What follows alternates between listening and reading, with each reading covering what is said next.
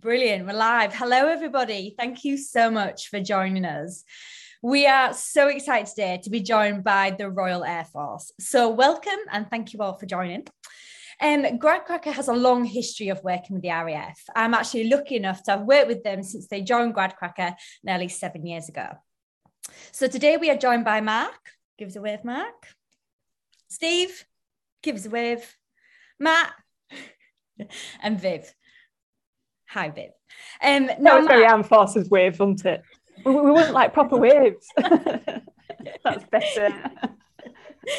Um, so, thanks, Steve. Um, so, Mark, starting with you, please can you give the audience an insight into today's modern day RAF? Yeah. Um, so I think I'll start off with. Uh, I think a lot of people have these preconceived ideas of the RAF, and again from watching old war films. So a lot of people think we're, we're kind of still flying Lancasters and we're marching around all the time, but we're not. We're very much um, a forward-thinking modern air force. You just have to look at the aircraft that we're using nowadays. Um, the new F-35 uh, fast jet, the new P-8 Alpha Poseidon. Um, so you look at those and you think we've got the cutting-edge technology. Uh, and there's a lot of exciting things going on in the Air Force as well. Um, we've got a thing called the Astrovision, which is set to deliver the Air Force of um, tomorrow, the future Air Force. And within that, there's lots of new things going on. Um, for example, we're looking at being the first Air Force to be net zero by 2040. So there's a lot of things going on in that element with the infrastructure that we live in and work in. And also, um, just the other day in the news, there was something about uh, the first test flight using synthetic fuels. So, you know, people think, well, how can you be net zero when you're flying fast jets around the air. Uh, there's a lot, like I said, there's a lot of work going on to try and um, you know bring us forward and bring that, bring us up to that modern day and represent and be part of the society that we represent.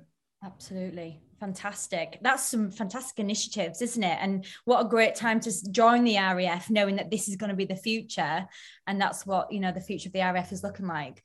Um, Matt, can you tell us a bit about the University Air Squadron bursary scheme that you currently have advertised on the Gradcracker Hub?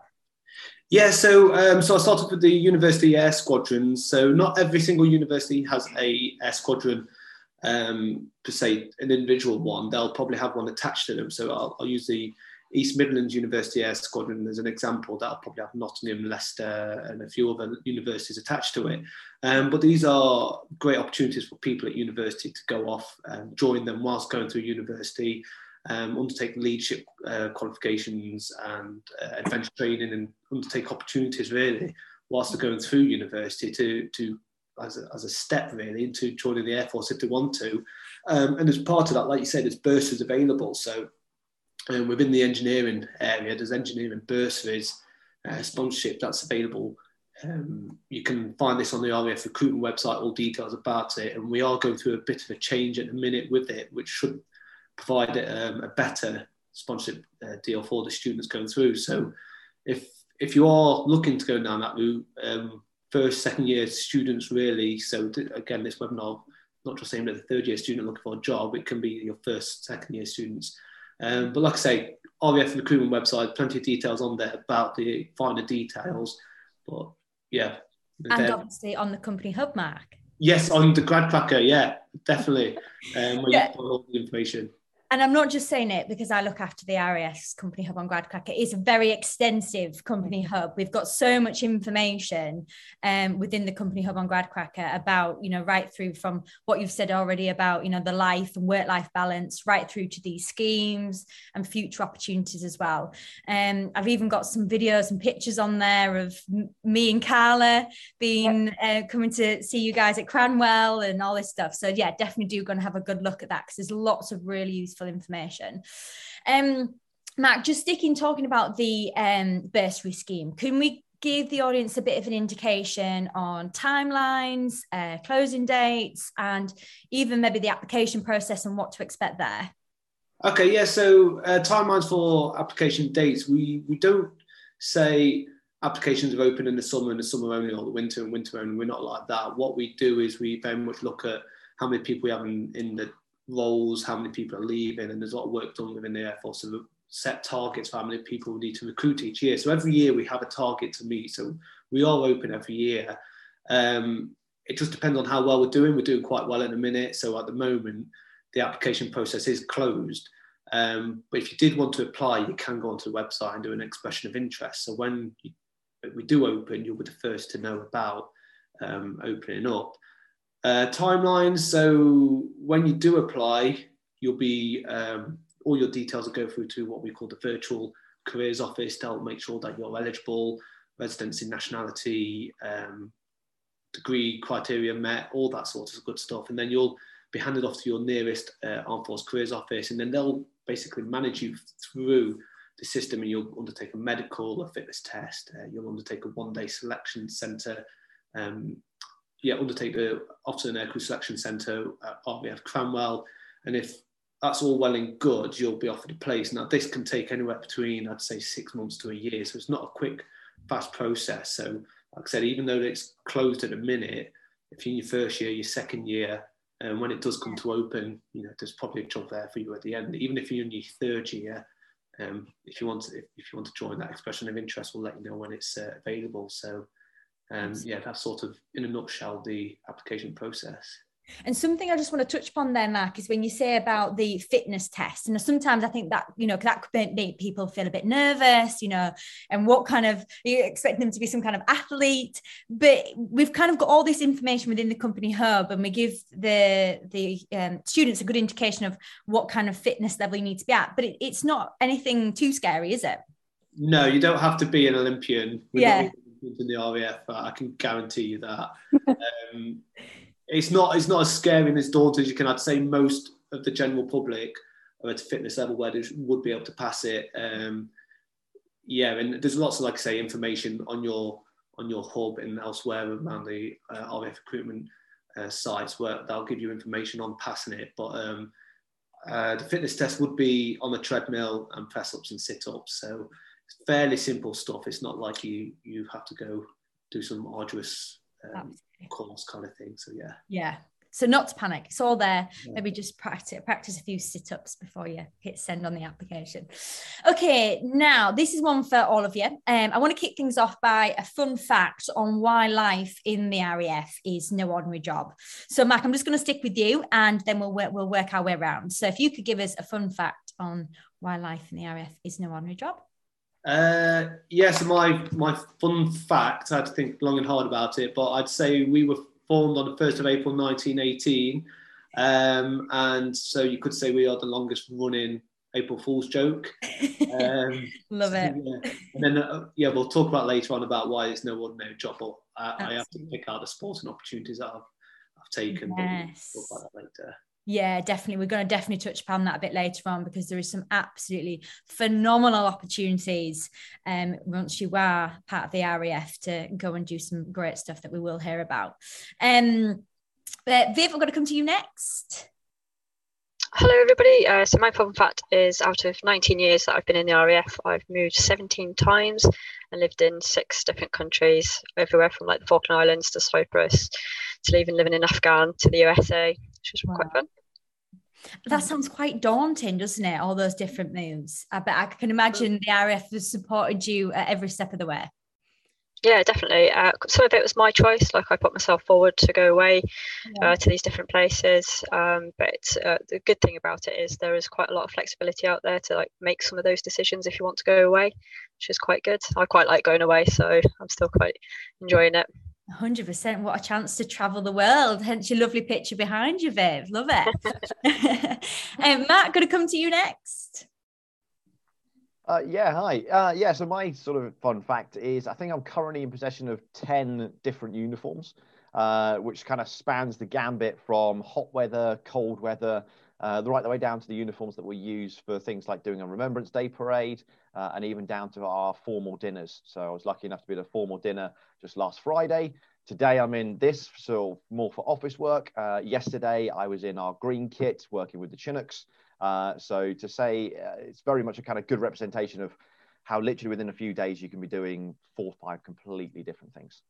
Brilliant. Wow. And we were saying you obviously you prepared for every occasion, no matter what situation clothing wise at least yeah yeah i think we need some more options because we've just got these t-shirts i think i'm thinking coats scarves well we used to have our coats when i was out and about in the My little Gradcracker van. Even we have the choice of different colours. We don't. Jessica, Well, no, I marketing like sort to that. Come and join like us then. leak and black. Yeah. I'll come and work for you, man. just, Why just not? for a choice Yeah, of clothes. Um, and Steve, finally, but least last but not least. Yes, hi. I think uh, for, for me is is that one day you could be working alongside your colleagues in a place called RAF Akrotiri, uh, perhaps in the, um, maybe April, May kind of things, probably around 25, 26 degrees, uh, working at sea level, uh, nice and nice and warm. Uh, and then that's the daily routine. And then in the afternoon, you could probably do some recreational activities like go up to the Troodos Mountains, for instance, where it's, it's quite high. Uh, Yeah. But believe it or not, there's snow up there. So you could actually go up there and do some skiing. So, yeah, yeah, first thing in the morning, do some work, nice hot weather at sea level, then go up to a mountain and do some skiing. What's better than that? What a perfect day. I can't imagine that, but that's really weird to be probably. Mm. Would you wear, be allowed to wear like t shirts when you're working? Yep. Yeah, t t-shirt, yeah, yeah, you can dress down to a certain extent. It depends Yeah. on what you're doing. But yes. Nice. Going Got up Very to turn into a fashion parade. Um, so I think we're going to talk about the roles now, aren't we? We are, yes. So I'd like to get to know a bit more about you guys as individuals and also your roles at the RAF. Um, so if you could just introduce yourselves, and I'll go around the room, introduce yourselves, so your position at the RAF and also your roles, if that's okay. And um, Matt, I'm going to start with you. Yeah, so um, I'm at the rank of flight lieutenant. Uh, my branch is uh, engineer and aero systems. My current role within the Air Force, I've had a couple, thankfully, uh, but my current role is that of a trials officer and a platform engineering officer. I predominantly work with the Typhoon uh, out of the Air and Space Warfare Center. Uh, and our job is to run, manage, and organize the series of trials for predominantly Typhoon uh, to try and set up and optimize and develop our platform protection. Uh, and by that, what I mean is uh, there's lots of adversaries all across the world, um, and it's our job to make sure that our aircraft across all of our fleets, but predominantly Typhoon, are well protected against all of those threats. Uh, and that all of our trials are run both here and in the US safely, accurately, well recorded, uh, and it's uh, it's quite a challenging but a very interesting role, and a very varied one for an engineer as well. Yeah. And what types um, of engineering do you do there? Is it is it so? What's your background, for example? Are you a mechanical engineer, or how did how did you get into the RAF? So my background, uh, I studied up at uh, Strathclyde University, doing a, a quite a broad sort of general engineering degree. Uh, back in the day, it was referred to as engineering with enterprise management. So in essence, it was a degree in being an engineering engineering manager, uh, and we very much are you know generalists when it comes to the engineering world. Uh, this is by a country mile the most specialist uh, role I've I've ever done as an officer. Uh, predominantly, a lot of our work is working within an engineering environment uh, with other professional engineers. Um, so my previous roles um, have been with the Typhoon uh, and have been with the Tornado, both on frontline um, uh, squadrons there and deploying with the Typhoon as well, a couple of instances. Uh, and we we work with, you know, so my, my very first job, for example, I was working with 70 engineers who were all working for me on my shift, and every single one of them has their own specialization. Uh, so a, a mix of mechanical, electrical, and weapons. Mhm. Uh, and every single one of them is is as I always sort of try and say a professional engineer in their own right and working towards various different qualifications as well. So yeah, difficult question to answer because it's it's so varied to be honest with you. Yeah, and you mentioned you've been deployed with the Typhoon before. So does that give you? Have, you travelled abroad? Then have you been stationed um, worldwide in worldwide locations? Yeah, yeah, I've been very lucky. I mean, in the last sort of uh, seven years of my career, I think I've gone to 12, 13 different countries. Um, operationally, um, from Cyprus, uh, we fly uh, from the Typhoons fly from Cyprus, uh, and I've deployed to a couple of uh, very sort of briefly into a couple of other nearby countries as well. Uh, and I was lucky enough to spend a significant amount of time out in the Falkland Islands as well, where the Typhoons again operate out of there, uh, delivering quick reaction alerts, uh, defending the airspace over the Falkland Islands. Uh, and even in the UK, uh, when we're back here, our key role here is uh, defense of the airspace. So the northern and southern quick reaction alert fighters uh, that protect the UK airspace 24 7 as well. And how long have you been in the RAF, Matt? Uh, seven coming up eight years, I think it is now. Seven, coming up eight years. And Yeah. was it was it was it always a dream? Yeah, yeah. The, the military was always a dream. Uh, my my dad was uh, was Air Force as well, um, and uh, I looked around various different options, and I, I spent a lot of time. And uh, I actually, so personally, I didn't do the University Air Squadron. I actually did the Officer Training Corps, which is the Army's equivalent. Um, but even after looking at that, very very hard, uh, and spending a lot of time working with the Army as well. Uh, definitively, the Air Force is the the better career, I think, in the long run. Uh, I have a lot of friends who are still in the army, uh, one of which is now stationed alongside me here, actually, which is quite oh, nice. Brilliant. Um, and she's on the brink of uh, converting over. I'm sure of it. I can convince her. Just need one more, one or two more days with her. Going over to the dark side. on the, the light, light side, side, The light side, as we like yeah. to say. Yeah, especially coming from. If you come from the navy, it's light, dark blue to light blue. You come from the out the army, it's green to blue. Yeah, yeah. Yeah, blue's your favourite colour. Thank you very much, Matt. That's brilliant insight. Um, Viv, I'm going to move on to you now. So, yeah, your, your story so far at the RAF, what have you been up to um, and what's your current role? Okay, uh, so I've been in 19 years and uh, I originally started off as what we call Gen Tech uh, ground support equipment. So this is working on equipment that supports all the aircraft and the vehicles as well.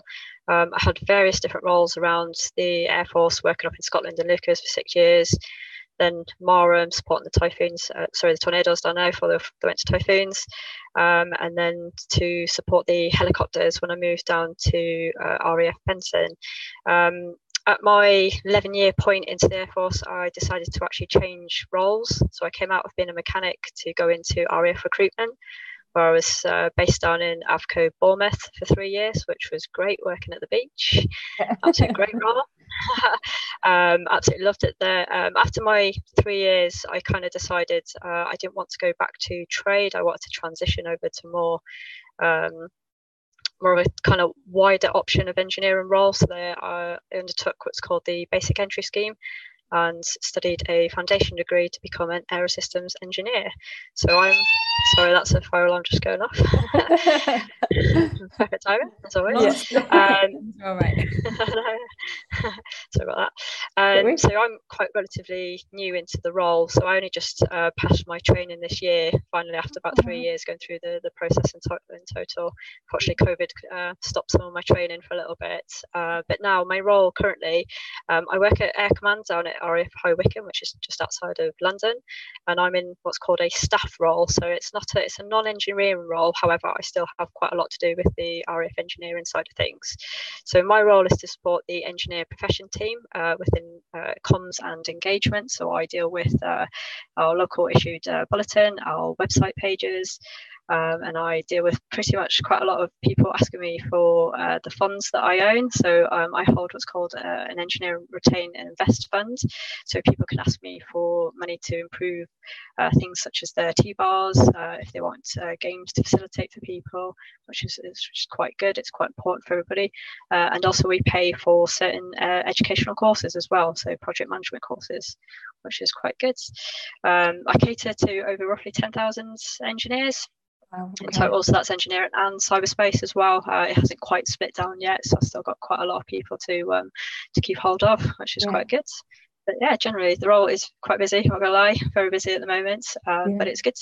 Uh, the good thing about my role is because I'm at Air Command, I have quite a lot of uh, sight of what's happening kind of on the inside um, level, strategic side of things, which as a, a junior I never really get um, never got anywhere near that, especially going through the ranks. So it's it's quite interesting.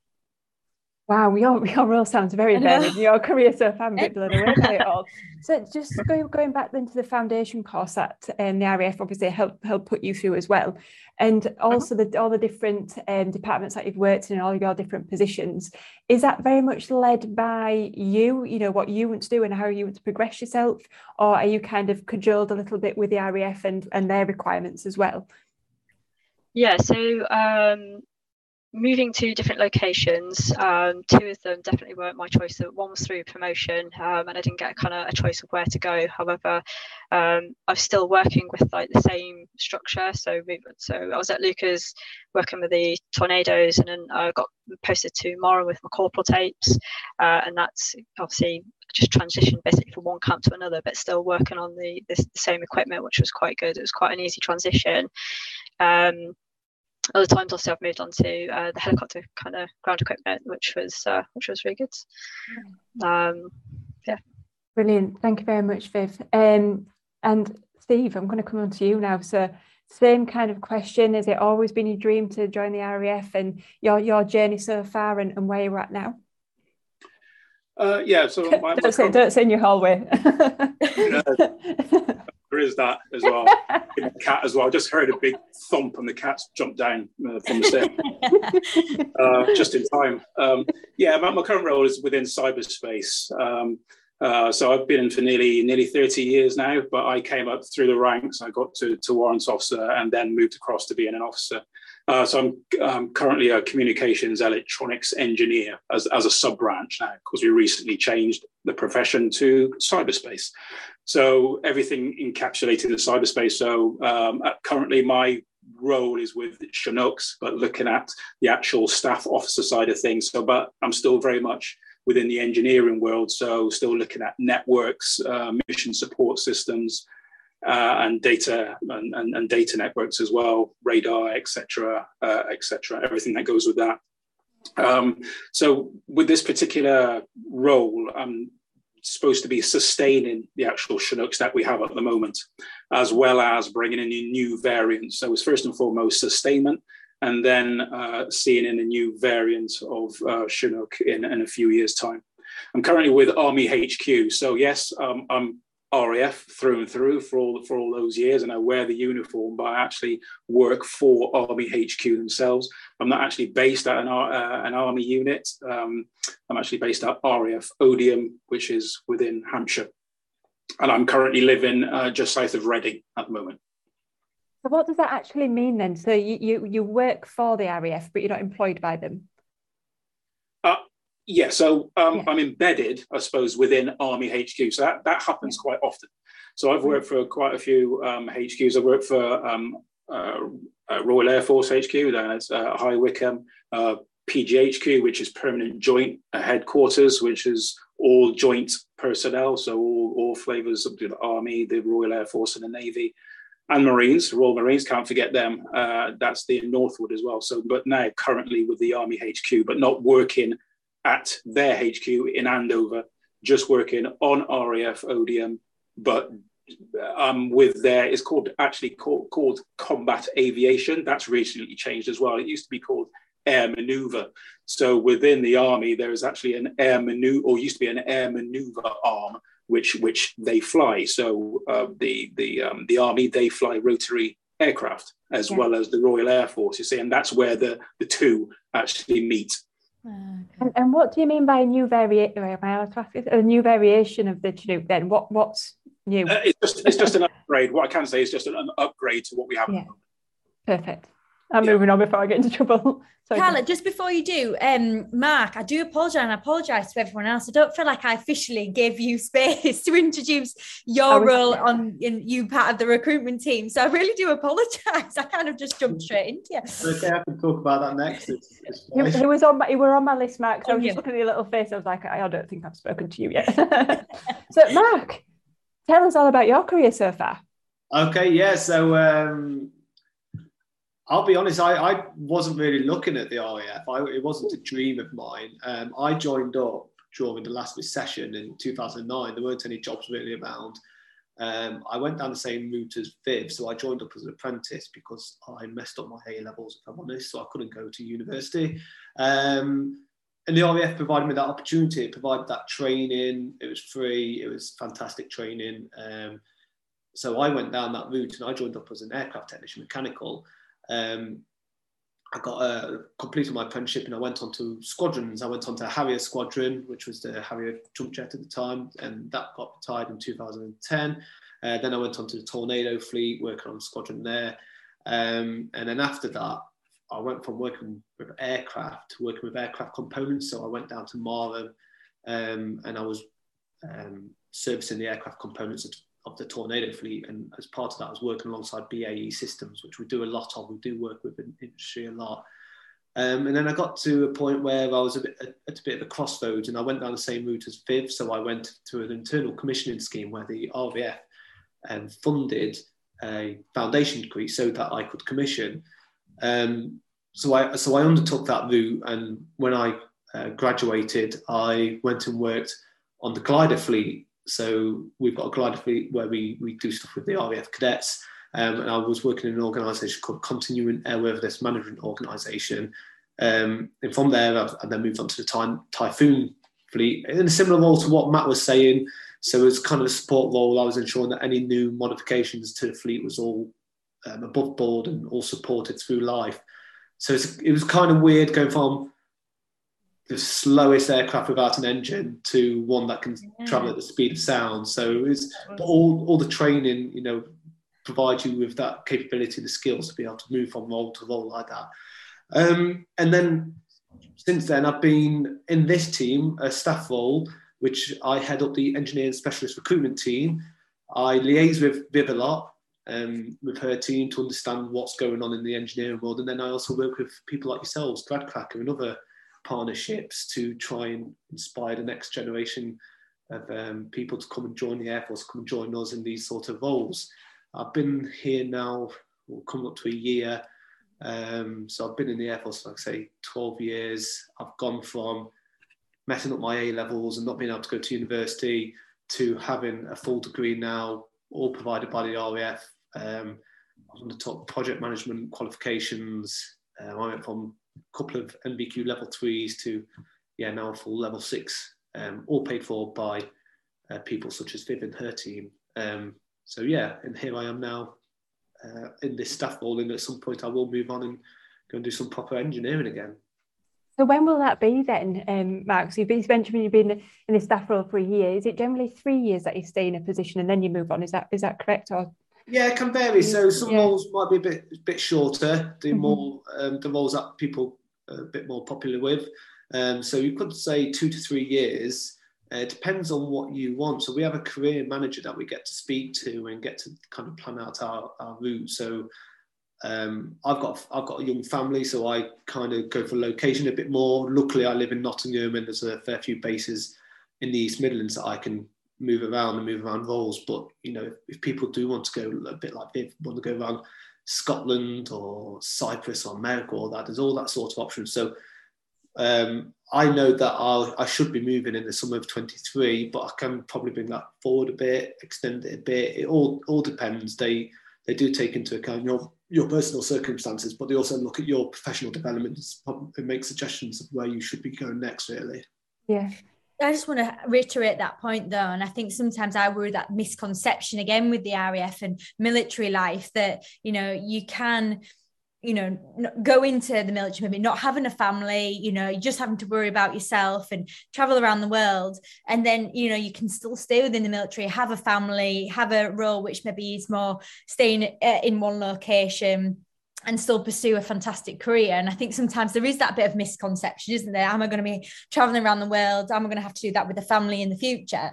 But you don't. And um, this is perfect time to kind of iron those misconceptions out, isn't it? Really, and make it clear that you. It's not. Yeah, I know some people who love traveling. Um, one one guy on my course, uh, we finished our training and he went down to the Falklands for. He actually extended his time to the Falklands to a year, and he took his family down and they loved it. His little girls were really excited because she was going to get a penguin on her school uniform. oh. Whereas, um, you know, other people like to stay close to home, so you can we accommodate for everyone. Yeah. Yeah. I think, yeah, I think good point, Jess. I think that's what we want to move on to next about uh, the misconceptions about about having being able to have a home life as well as um, work in the military. And I just want to go around um, the room again and just see what your experiences are. I know Matt, you mentioned before that you're in a mess at the moment um, an officer's mess, not a mess. Um, so what what's what's your journey been like? You know, do you have a family? How have you managed um, working for the RAF and having a home life as well? Uh, yeah, so uh, thankfully my mess room is nice and clean, uh, which is. which is something. Yes, yeah. I've yeah, inspected clean, your background. yes, yeah, just got gizzards and various different trophies and all that kind of stuff on there. Um, so, I mean, definitively, yeah, the, the Air Force is very, very alive and very, very aware of the fact that um, I, I, would best describe it as it's two sides of, of a coin, really, and we try and balance those two. Um, so, in my time, uh, I've spent quite a decent chunk of time away, um, but nowhere near as much as some people that I've worked with and worked for. Uh, so, from from a manager's side, um, it's my responsibility to those uh, that I manage to ensure that we balance that as best we can. Uh, and we use a variety of different tools to sort of do that. And we try and make sure that uh, we have a requirement to deploy a certain number of people uh, in, in, for various different operations around the world. Uh, and that is a commitment that we will always maintain. And that, that operational focus is something that, that I personally really love. Uh, and it's something that is exceptionally important to, I think, everyone in the Air Force. But uh, we must recognize that these are people that we're sending. And for every single person that we send, there's quite likely to be a partner, a mom, a dad, you know, dependents as well. Um, so the Air Force is very much alive to that. Personally, uh, I don't have an immediate family. Uh, my parents, and my brother are up uh, in Scotland actually. Um, so I've been able to be a bit more flexible with my work life balance at the moment. Uh, yeah. And the hope is that in the future, the Air Force will repay me slightly for that as well. Yeah. Um, I've had to work some very long days, um, and those long days stretch into long weeks and in some cases long months as well. And that can be a really testing uh, mentally and physical time uh, for you and for whatever kind of support package you have. But uh, the other side of that coin will eventually show itself, and the Air Force will give you things uh, like post operational deployment leave. So, as an example, I was away uh, permanently deployed for around about 14, 15 months in one go. Um, but um, I was able to come back to the UK with all my flights, etc., for two, three, three, two week blocks, I think, during that time. Uh, and then at the end of it, I got three months. And okay. uh, my career manager said, "Yes, Matt, you've you've been away for a little while now. Um, have three months off." Uh, oh, and wow. that's a pretty rare thing. I mean, that's bordering on sort of sabbatical kind of lengths, a mm. short one, but nevertheless. Um, and likewise, when we're not in very operationally focused roles, uh, like the one I'm in at the moment. Although I'm focused on it, I, am not being deployed. You know, we can try and take advantage of you know lots of sports, lots of what we call force development. Uh, you can go away for a week at a time. You can do lots of courses. Um, so yeah, it's. I, I definitely wouldn't say to anyone, don't think you will never, you know, be asked to give something. Yeah. But uh, certainly, I know it's my responsibility as a manager, and likewise, the Air Force's general responsibility to make sure that we give back to you as much as we ask. Yeah, I think especially as well, Matt, with the younger ones who might be thinking of joining the RAF, you know, our audience out there, undergraduates, graduates who are thinking of their future when you don't have um, maybe any dependents or any, you know, immediate ties, there's the time to really expand your knowledge, go and travel and, and do everything that you possibly can do. Um, uh, Steve, have you had a similar situation there with your work-life balance um, at the RAF? Uh, I suppose over the years, yeah, it's, it's been ups and downs, and you take the good and you take take some of the bad. Really, I, I say the bad, but it's not really bad. It's just it's just by way of the job, really. So I knew what I was getting into when I joined up. But when I I joined, I joined specifically to one get away from where I was living, the county that I was living in. I lived in Gloucestershire. It's a nice county. However, I just wanted to get away, uh, and I wanted to see the world basically. And, and I've I've managed to do that over the years. So currently, life balance, and actually throughout my career, life balance has been okay. Uh. It's been it's been all right. Um, uh, currently now, I'm I'm home every night, for instance. Uh, whereas some roles I haven't been home every yeah. night. I've been deploying. I've literally been living out of a suitcase or or a, a, small bag, to, to be fair. So I'd pack my bag, say Sunday night, uh, and then I'd go away. The thing we call it uh, the weekend warrior, where actually you would work away during the week and then you would come home during the weekend if, if you were if you were very lucky. But now at the moment, yeah, working. This is probably a three year post for me, so I could be virtually home every night. There will be occasions where I'll be required to just go on on certain visits to to certain countries just by way of the program that I'm on with the with the helicopters, which which is fine.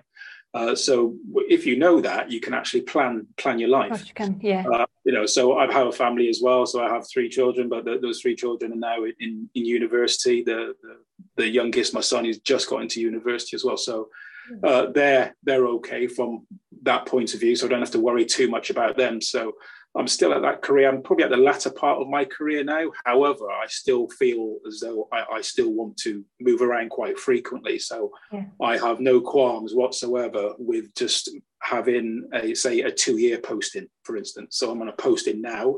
I've been in that post for for nearly a year. I'm quite happy to do another year and then move on. Some people in my if if, to, if the roles were flipped, they'd probably only probably want to do uh, three or four years to add some continuity. Um, so we do have a thing called the new employment model now, which is, is it's actually built for that. So it gives service personnel some kind of continuity within a specific post, so three to five years, for instance. Uh, but you could still move uh, sooner or later than that if you know if if if so be it.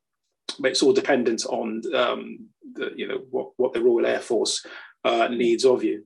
So yeah, my my, my postings can vary in length. Um, I'm not due one for some time now, like I mentioned, and uh, so I can actually plan. I'm going to have to say, Steve, I cannot believe that you've been in, in the forces for 30 years and the fact that you've got children at university, you just do not look old enough. you look, it's, look like you're in I've, I've, I've moved from baby lotion onto Aveeno. it's really good stuff, actually. Oatmeal based. It's, it's really good. Oh. I really need to try that. Um, you're putting me to shame. Um, what we're going to do now is move on to Mark and um, just talk about the educational opportunities which are open to people at the RAF. So I know Viv, you touched on um, your opportunity with your degree and everything else, and Mark, something quite similar. Um, from for students joining the RAF, what would you say would be the key um, opportunities that will be open to them with the training and development? Yeah, so um, what what we'll do is we'll put you through. Um, every single officer would go through phase one training, and you get your uh, level five leadership qualification at the end of that, um, and then you get put through um, phase two training, which will teach you all about how to do the job, and, and then after that, it just lays the foundations really, and after that, there's so many uh, more opportunities. So. Um, like I said, I did a foundation degree, but then I went and topped it up.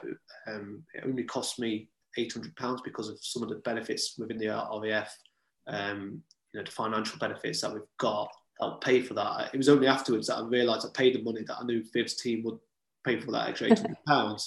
so, but it's okay. I can't complain really. Um, but then, like I mentioned earlier, uh, APM PMQ, the project management uh, qualification, I've done that. I've done um, a structural integrity course, and there's there's so many out there. Um, but if you don't, if you, you can always take that move away from engineering and go and do advanced training courses, which will give you qualifications as well. So you can yeah. go out and do those extracurricular activities. Um, all I'd say is it's probably too much to talk about, and it's only yeah. when you're in and you what you've kind of got that set career path in your head that you can start exploring the different opportunities. Um, I know Viv's old boss is he's just gone off um, to do a degree, um, and a lady who I went through training with, she um, went off to York for a year um, whilst being paid by the RAF to do a, a, master's degree.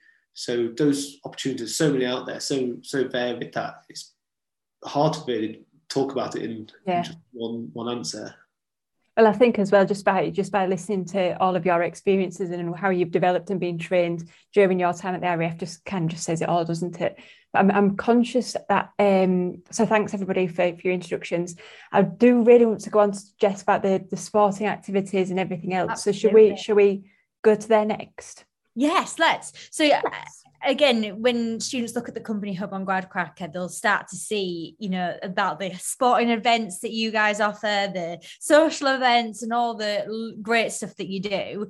Um, so should we kind of go around the room again and let's tell us all about the experience you've had? So, uh, Mark, I'll come to you again if that's okay.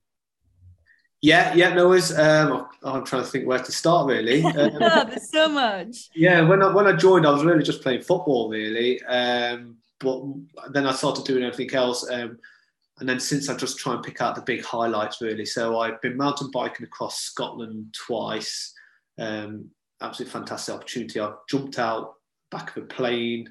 Uh, I'm not going to do that again. I was I did have a parachute, but again, the opportunity's there if you want to do it and, and stuff like that. Um, I've been Nordic skiing in Germany. Um, I've I've been to Malta and ran a marathon, so I've organised all that by myself. So if you know, even most places, most bases will have clubs of sporting clubs, so you'll be able to go along, join up, um, and if there isn't a club or an opportunity, then you can just organise it yourself. We okay. every place has a, a gym and staff within the gym. We call them PTIs, physical training instructors, and they'll be able to help you organise events like that. Um, I've recently got into triathlon. We have a triathlon club within the RAF. We all support each other. We go off and do the championships all together. We have training camps abroad. We have awards dinners, um, which, which, is absolutely fantastic, really. So, and yeah. we get it's not time off. We have time for sport. So, you know, in your working day, you can have you can go off one Wednesday afternoon and go do cross country league against other stations, or it might be two weeks going away playing in a football tournament or training camp, something like that. Um, so, you know, the opportunities are definitely there. Well, I've got evidence of this, Mark, because so many times I've rang you or Ian and say, oh, you know, I'm back to back this afternoon. I've got so much on. And then Ian will say to me, oh, well, I've got a volleyball tournament this afternoon. and I'm doing this and I'm doing that. I'm like, sounds like that, you have a great time. That tournament, we have a thing called CO's Cup, um, which is the station commander. So Ian went off and played in that. We, we play each, all the other different uh, sections on station. Um, so we we had volleyball, quiz, swimming. Um, yeah, so stuff like stuff like that is going on all the time. So we, all we the time compete on station, and then we go compete compete against other stations, and then we'll even go and compete against the army, navy, and uh, higher. So yeah, apps. Yeah, so all the audience listening, if this is kind of your bag, going on an adventure, getting paid to do it, um, and have, yeah, having lots of fun, then absolutely. Yeah, we, we have a, a, sports lottery as well, so you can pay in a bit of money each month, and you've got the opportunity to win um, ten thousand pounds each month. Um, and if you're part of that, you can actually claim money back for sports and equipment. So I got two hundred pounds this year to spend on cycling kit to help me with my my triathlon. So brilliant great opportunities like that. Really wow. good. Yeah. Viv, I'm going to come to you about uh, have you done any social events or sporting events that you want to talk to tell us about? Uh, yeah, so when I first started the RAF, funny enough, I did Nordic skiing. So it's uh, called cross country skiing as well for about three years uh, which was quite good fun. Hard work, very, very hard work, but it was good. Uh, then I transitioned to snowboarding, uh, and then that was it. Once I uh, switched over, I was never going back.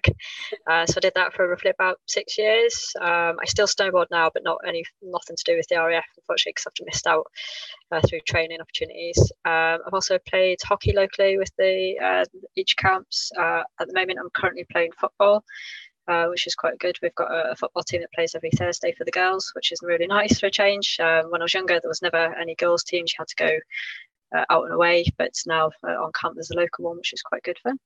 Oh, fantastic. Yeah. And I think that's the thing, isn't it? You could end up doing something that you would never even expect to do, like Nordic skiing. About trying, yeah. Trying new stuff, isn't it? Trying new things. And you've got so many opportunities there, whether it's, you know, your sports and activities or your job and everything else. There's, yeah, it's no ordinary life, is it? It's not. Uh, Steve, Matt, does anyone want, want to add to that? Any of, any of your experiences? Whoever can go. What, will I go, Matt? Yeah. Go, yeah, yeah. Yeah, uh, yeah, done quite a few things over the years. Uh, there's lots of adventurous training um, available. As, as probably mentioned, you know, mountain biking, canoeing, etc. So I've done a few of those. Uh, early days when I joined, I, I was bobsleighing as well for the RAF, which was really, really good stuff. Um, I, before I joined, I was started boxing, and then I joined up, and I, I eventually got back into boxing. So I'm a, a boxing referee, boxing coach. Uh, then got into athletics. I'm an athletics official as well, so I did a bit of athletics as well, a bit of sprinting, which complemented the bobsleighing and com- uh, complemented the boxing as well. Uh, to football. I'm a football referee as well, but we don't do that so too much anyway. You get too much abuse, quite frankly. Um, uh, so uh, yeah, but I always called it. I just wanted to get the trilogy of officiating, so I did it. I got all three of them. Um, amateur dramatics. I love amateur dramatics. I love to be on stage.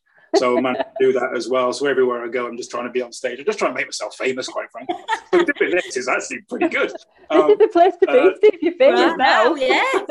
I'm available for Panto as well.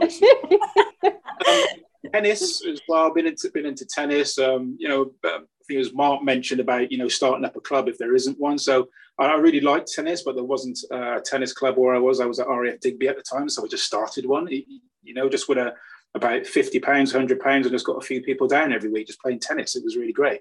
Uh, allotments is something I started in 2009 at RAF Halton. I done, I started the first one there. I just wanted to start start um, growing cabbages and stuff like that. Really, so I started there. My the intentions were to go to a camp and then start one at every camp but things things just didn't work out that way it wasn't as right. easy as it as it as it could be but i'm actually in charge of one now at raf Odiham so i'm i'm, I'm back in the throes of that Oh, right, we need, to, we, need to, we need to have a chat then, Steve. So, what are you growing? Because oh. I grow my, all my own fruit and veg. So, what, what are you growing at the moment? Pineapples, mangoes. No, no, there's there's um, potatoes, all the all the normal stuff at the moment. the amount like what? Cold, yeah. you can tell that Jess and Matt don't grow them. Really? Yeah, yeah, yeah. really, yeah. really. Apples and carrots.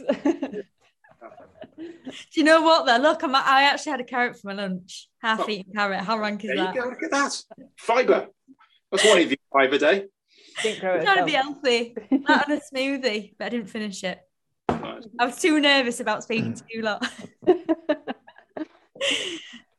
Um, Matt, did you? I know you were sorry. I left that question a bit open. Did you want to add to the sports? Well, everyone sort of mentioned about the sports sort of, and that's been very well covered off. Uh, uh, and I've done my fair share, which is which has been cracking. But I mean, certainly from a, a more of a kind of social side, hmm. uh, it's it's been absolutely amazing. You know, I've thoroughly enjoy my my sort of career to date from the social aspect.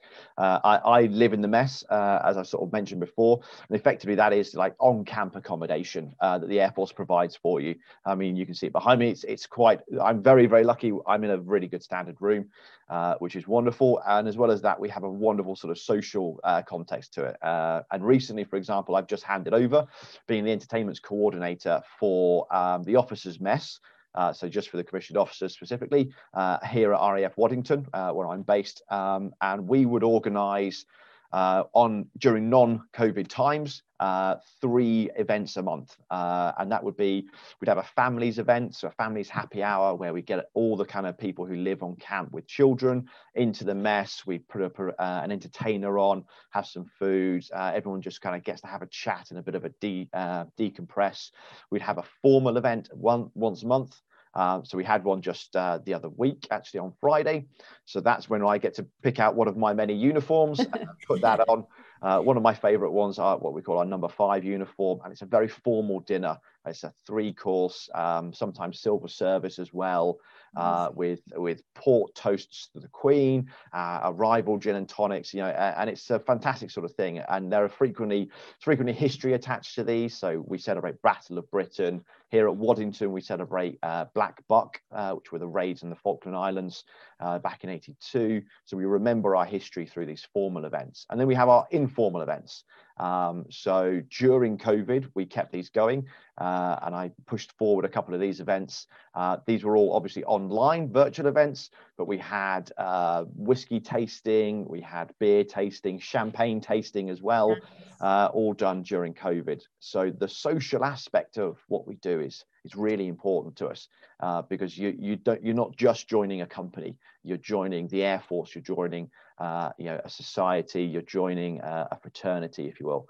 Uh, and we make sure that we give you every opportunity uh, to go forward, be it the healthy social, uh, the healthy sporting things, or the mm, social healthy uh, social side. But they both nourish very different parts of you, so that's absolutely fine. I'm going to use that one. Having a glass of gin every, every night just nourishes some part of me. There you go. Yeah, it's as important. it is. Yeah. Um, futures. Yes. I want to know more about your futures. What like? is the plan? Mm. Um, Viv, what's the next couple of years looking like for you? Well, um, so I've got roughly about 10 years left in the service, um, so quite a lot to plan. Um, yeah. However, I've got kind of like one aim that I'd really like to go for in my career, uh, and that's go and work over in Germany with a company called NETMA. So I don't know if you know, but NETMA kind of um, uh, the people that kind of run the typhoon element side of things. Um, having worked uh, in the DT, so sorry, the uh, delivery team over at Abbey Wood for nine months when I was on my hold, I kind of got to work with these people, and I found out there's a couple of jobs over there going. So I'd like to kind of go up there for two years. Uh, but other than that, I kind of at the moment because I'm still quite new into the uh, the officer side of things, just so much choice to kind of look at. So uh, my main element is to kind of get through this job and then get, get finally back into an engineering role and then uh, kind of start working my way up to hopefully my job choice for the future. So if you did if you did get the opportunity to go to Germany, then what sort of thing will you be doing over there? Would that allow uh, so, you to go into the engineering side of things that you've just mentioned? Uh, so uh, it's, it's kind of like building on the engineering side of it, but you're more kind of like a, a liaison officer side out there. Um, it's the easiest way to explain it. Um, so I did quite a lot of liaison when I was in the delivery team. So I was on the, um, the, the propulsion team, so in other words, the aircraft engines. So I spoke to quite a few people out there, which was quite interesting. It sounds quite good out there. so you never know for the future. But no, there's quite a, um, there's quite a lot of opportunity. In fact, there's one of those ones. It's um, there are loads of jobs in different elements, different areas, working with different platforms of aircraft. Um, and obviously want to come to the end. So I've got roughly about another year left in this job before I can start actually looking at my next job. Um, and I've been told to kind of just keep your eyes open and kind of look. Um, but the way it is for me is um, I plan to do my 10 like 10 years or maybe just slightly less to then come out of service because obviously I've done quite a lot of time in already. However, I'm looking more at what can I do for the Air Force, but what can the Air Force actually do for me as well? You know what areas of expertise or uh, like experience can i gain from the air force but to then kind of move on into my future role? Because uh, unfortunately the air force isn't forever. I'm not getting any younger either. So and also uh, from my side of things is that i'd like to have a little bit more stability in the future when i when i uh, when i come out. Yeah. Um, so that's kind of what i'm looking at Brilliant. Just, um, I'm just thinking, because you, you have worked you know around the world. Does the RAF um, help train in different languages as well? So if you wanted to learn German to be able to go and you know work in Germany, does it does it help with that sort of thing?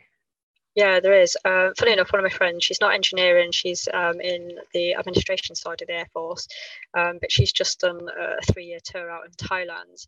Um, they sent her sent her to our uh, to MOD Shrivenham for a year to go and learn the language to then be posted out there. So there is opportunities. Um, I know for a fact when I if I apply for this job, I'm going to have to take a test, but hopefully touch wood. Too bad. yeah, touch wood. Fingers crossed. Thanks very much, Viv. Um, Steve, I'm going to come to you. Future plans, yes. ambitions. What uh, are you uh, excited about? Yeah, well, quite. I still, I still love the, the Royal Air Force. Like I said, I'm at the latter part of my career, but I've still got good 10 odd years to go. So I think really, um, hopefully I'll move. Well, I know I'll probably move next summer uh, again. So I'm, I'm, quite happy to do that and hopefully to a, a, an overseas location, maybe Belgium, uh, which is probably on the cards, which, which was really good. But also, I'll try to build on a lot of the, the things that I've already done over the years. Um, a few educational, more educational qualifications, I suppose. Um, I've been into mental health. Um, I started off a mental health group of my my previous um, tour in PJHQ. I'm into mentoring now. Uh, very recently, uh, some more social welfare courses, things like that. I'm a Samaritan as well, so it's it's ca- probably carrying on things like that. Yeah. Um, uh, uh but which I, which I also do outside of the Royal Air Force, and I can do within the Royal Air Force yeah. as well oh, that must be enormously satisfying though if you can be a mentor and the new ones or you know other ones who've just started at the RAF that you can help um, along yeah. their journey. Um, yeah, I think it's a two it's a two way process as well. I learn a lot from the people that are, are just joining. So actually, it's almost yeah. reverse mentoring. So it's it's really interesting. Yeah we hear a lot about that, you know, Steve, about reverse mentoring, because I think people, not necessarily you, but people in a business who've been there so long can get a little bit stuck in their ways and they can't yep. see, you know, the ways that the, the younger ones are thinking. So I think it is good to have that reverse mentorship um, programs as well. Matt, do you want to tell us about your future? Have you got anything else that you wanted to add? Uh, yeah, so for myself, uh, my intention is to try and make uh, a full long-term career. Uh, you know, like a lot of people, uh, it, it's not for everyone. Plenty of people come in, do their time, uh, do all the interesting jobs, like I've been lucky enough to do, and then then often and go somewhere else. For me, though, um, I'm due posting just uh, early next year, so I'll be having a conversation in the next couple of weeks' time with my, our desk officer when uh, when she becomes available uh, about where I may be able to go, uh, and I'll hopefully. So my role at the moment is quite specialist in the electronic warfare uh, sort of area. Um, I'll probably return to the engineering fold uh, and try and take on some of the jobs that have already been described. So delivery team type role or continuing airworthiness type roles uh, and uh, re-embed myself uh, back with my, my fellow sort of engineers, which I'm quite looking forward to. Um, future career, um, I'd love to be able to get back to Typhoon if I could. My next opportunity to do that realistically would be um, as so I've done a role as a junior engineering officer, uh, and effectively go back and do the senior uh, engineering officer role. Um, that would be a, a, phenomenal sort of career highlight, I think, for me. You know, to be able to lead uh, not just junior officers, but uh, every engineer. So you're talking on a Typhoon squadron, maybe 160, 170 engineers uh, 14, 15 different uh, Typhoon fast jets as well. Uh, that would be absolutely fantastic. And hopefully that will also take me to new operational environments as well. Uh, so deployments, uh, possibly Typhoon's very lucky. It goes out to the Baltics, it goes out to the uh, Icelandic region as well in recent years. So yeah, fingers crossed, I'll continue to enjoy each job. as much as I have done at the moment, and continue to have a, a career that's as rewarding as I've had already. Absolutely. Well, a quick question on that, Matt. So you just mentioned about um, going back into a more senior role within engineering. Mm. Is it not a worry that technology and engineering evolves so quickly that from you maybe not being focused on engineering at, at, the moment, that things you'll have a lot to learn when you come back as a senior engineer? How do you get trained up on what you've missed over the couple of years? So there's a couple of sort of different ways that we try and do it. Um, one of the ways that the Air Force has massively embraced recently is um, through kind of adopting the incorporated and chartered engineering schemes more into what we do. So uh, I'm currently an incorporated engineer, um, and that's a requirement for the senior engineering role the job above that uh, requirement is uh, chartership. And with that comes a commitment to do continual career, uh, career development and career progression training courses. So um, prior to any job, we normally do what's referred to as pre-deployment or, or pre-position uh, training, uh, where we'll go back into um, some sort of training facility, possibly not Cosford. Um, so, in preparation for my previous roles, I've been to RAF Marham to do what we call the manager's course on Tornado, RAF Coningsby to do the Typhoon one, and I was posted up to RAF Lossiemouth uh, to take on both those jobs. So, we'll always sort of continually train our, our personnel as we go. Um, even though I'm in a non engineering role at the moment, I've been back and I've topped up some of my engineering courses. Um, and uh, yeah, it, some of it's down to you, uh, but yeah. the Air Force will definitely make sure that you're you're in a very very good place before you take on. Because effectively, what they don't want you to do is to get into a very demanding role, not have the tool set to be able to do that yeah. job, and then you're of no use to anyone. Uh, so thankfully, the Air Force is very good at recognizing good training, good preparation uh, is uh, is the best way to make sure that you succeed. That's yeah. great. And I'm glad you talked about that, Matt, because uh, Mark, I wanted to touch upon it slightly about the opportunity that you offer for um, people to become chartered and become chartered engineers and things like that. And again, it's something which we mention a lot in the hub, don't we? And it's that that is an opportunity of being, you know, be able to become a chartered engineer once, you know, they've done everything they need to do. Yeah, definitely. Yeah, we we are like like Matt said, we are pushing down that uh, route, and there's um, financial rewards in some of the schemes that we do. So um, it's very much aligning aligning with industry and we'll say Civvy Street, um, just so that we are um, in, in line with them and everything's safe. Really, after after uh, the Haddon Cave report, we made sure that we were um, doing things safely, and there was a big shift within the RAF about uh, safety and the culture and everything like that. So um, yeah, that incorporated in chartered engineer um, and, and, aligning with those professional bodies is, is something that we're, we're, keen to promote and get as many people as we can yeah. um, on board with. Which is great. And Mark, I just want to round things up with you. So please, can we just maybe a lasting thought, um, kind of final bit of advice on why the audience should consider a career with the RAF? If you could round it up for me. Um, yeah, I guess really um, it's just like like you've already said, it's no ordinary job. Uh, there's so many opportunities. Um, each you don't have. It's not just a, a, one career path. There's so many different career paths, um, different routes all available. Some you'll you'll um, enjoy more, some you won't enjoy more. But it's up to you. You get that you get that say so. Um, I joined up thinking I had nine, a nine year contract and I was going to leave. I can remember I said to my mum at the time, "It's the World Cup in 2018. I'll leave, save up a load of money, and go to the World Cup." I did. I I, I stayed in. Um, I always had doubts. I always thought, would I make it through phase one training? Would I make it through phase two training? Um, would I be good enough?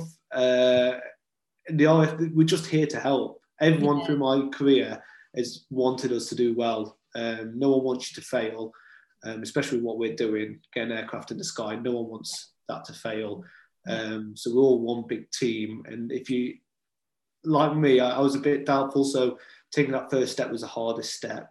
Um, yeah. But once I did, I'm now in. I'm now a flight lieutenant, uh, commissioned officer in the, in the Royal Air Force and I'll be honest, the sky's the limit. Where I used to put limits on my own, um, you know, ceiling, the RAF is just just smash up ceiling open, and, yeah. and the sky's the limit. Perfect. What a brilliant way to end it there. So, yeah, thank you so much um, for everyone's time and effort today. Um, I've really enjoyed it as always. Speaking to you all.